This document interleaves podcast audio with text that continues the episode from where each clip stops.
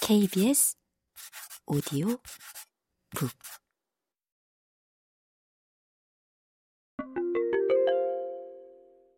자살, 변형된 사회 관계의 징후. 사람들이 경쟁과 시장의 이점을 누리지 못하는 처지로 전락하는 사회는 극단적으로 불평등한 사회다.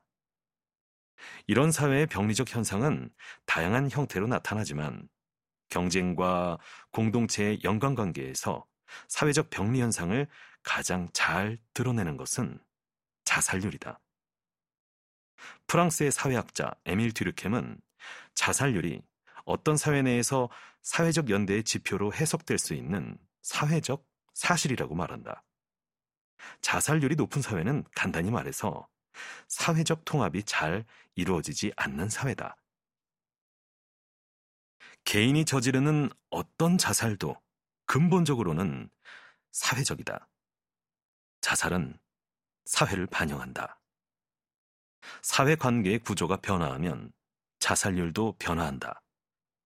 마찬가지로 자살률의 성격과 변화는 사회 관계의 구조 변화를 말해준다. 모든 자살은 사회적 살인이다. 이 말이 극단적으로 들리는 것은 사실이지만 자살이 사회 관계의 변형과 타락을 말해준다는 것도 역시 사실이다.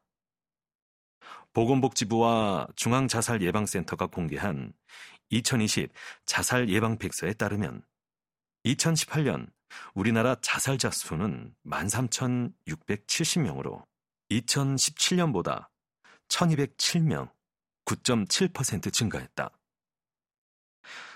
우리나라 자살률이 OECD 회원국 중 1위를 차지했다. 2019년을 제외하고는 2003년부터 한 번도 자살률 1위를 놓치지 않았다.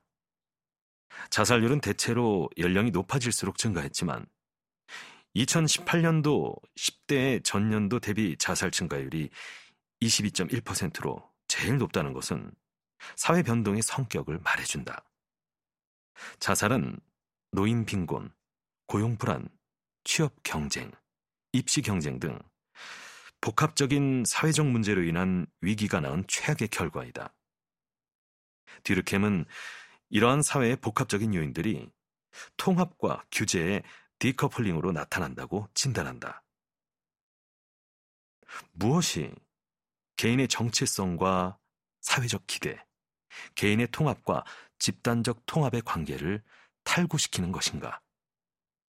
듀르켐은 사회 구조를 통합과 규제라는 두 가지 독립 변수의 교차로 이해한다.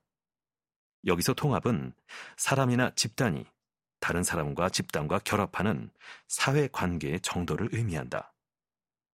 이런 관계는 물론 통합된 사회의 공통적인 규범에 예속된다.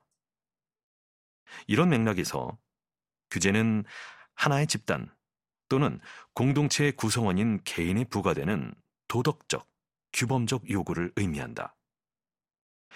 통합과 규제는 통상적으로 평형 상태를 이루지만 통합과 규제가 왜곡된 방식으로 교차하면 사회적 구조의 형식은 비정상적일 수 있다.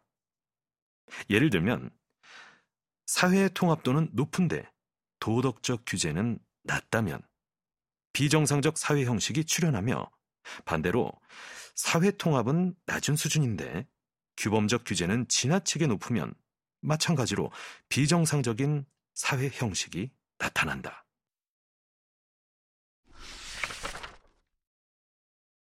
뒤르켐은 자살 유형을 사회 통합도에 따라 이기적 자살과 이타적 자살로 구분했고 사회적 규제에 따라 아노미적 자살과 숙명적 자살로 구분했다.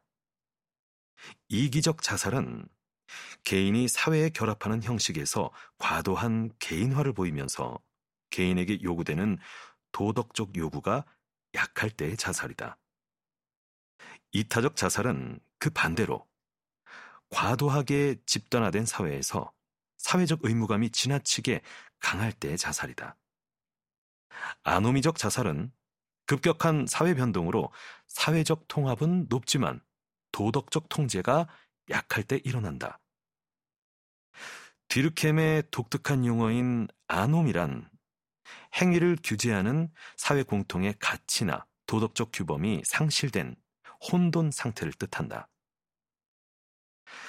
지금까지 당연하게 여겨지던 전통적 가치관이 붕괴했지만 새로운 가치가 정립되지 않은 전환기에 사회 규범이 혼란 상태에 빠졌을 때라고 할 수 있다.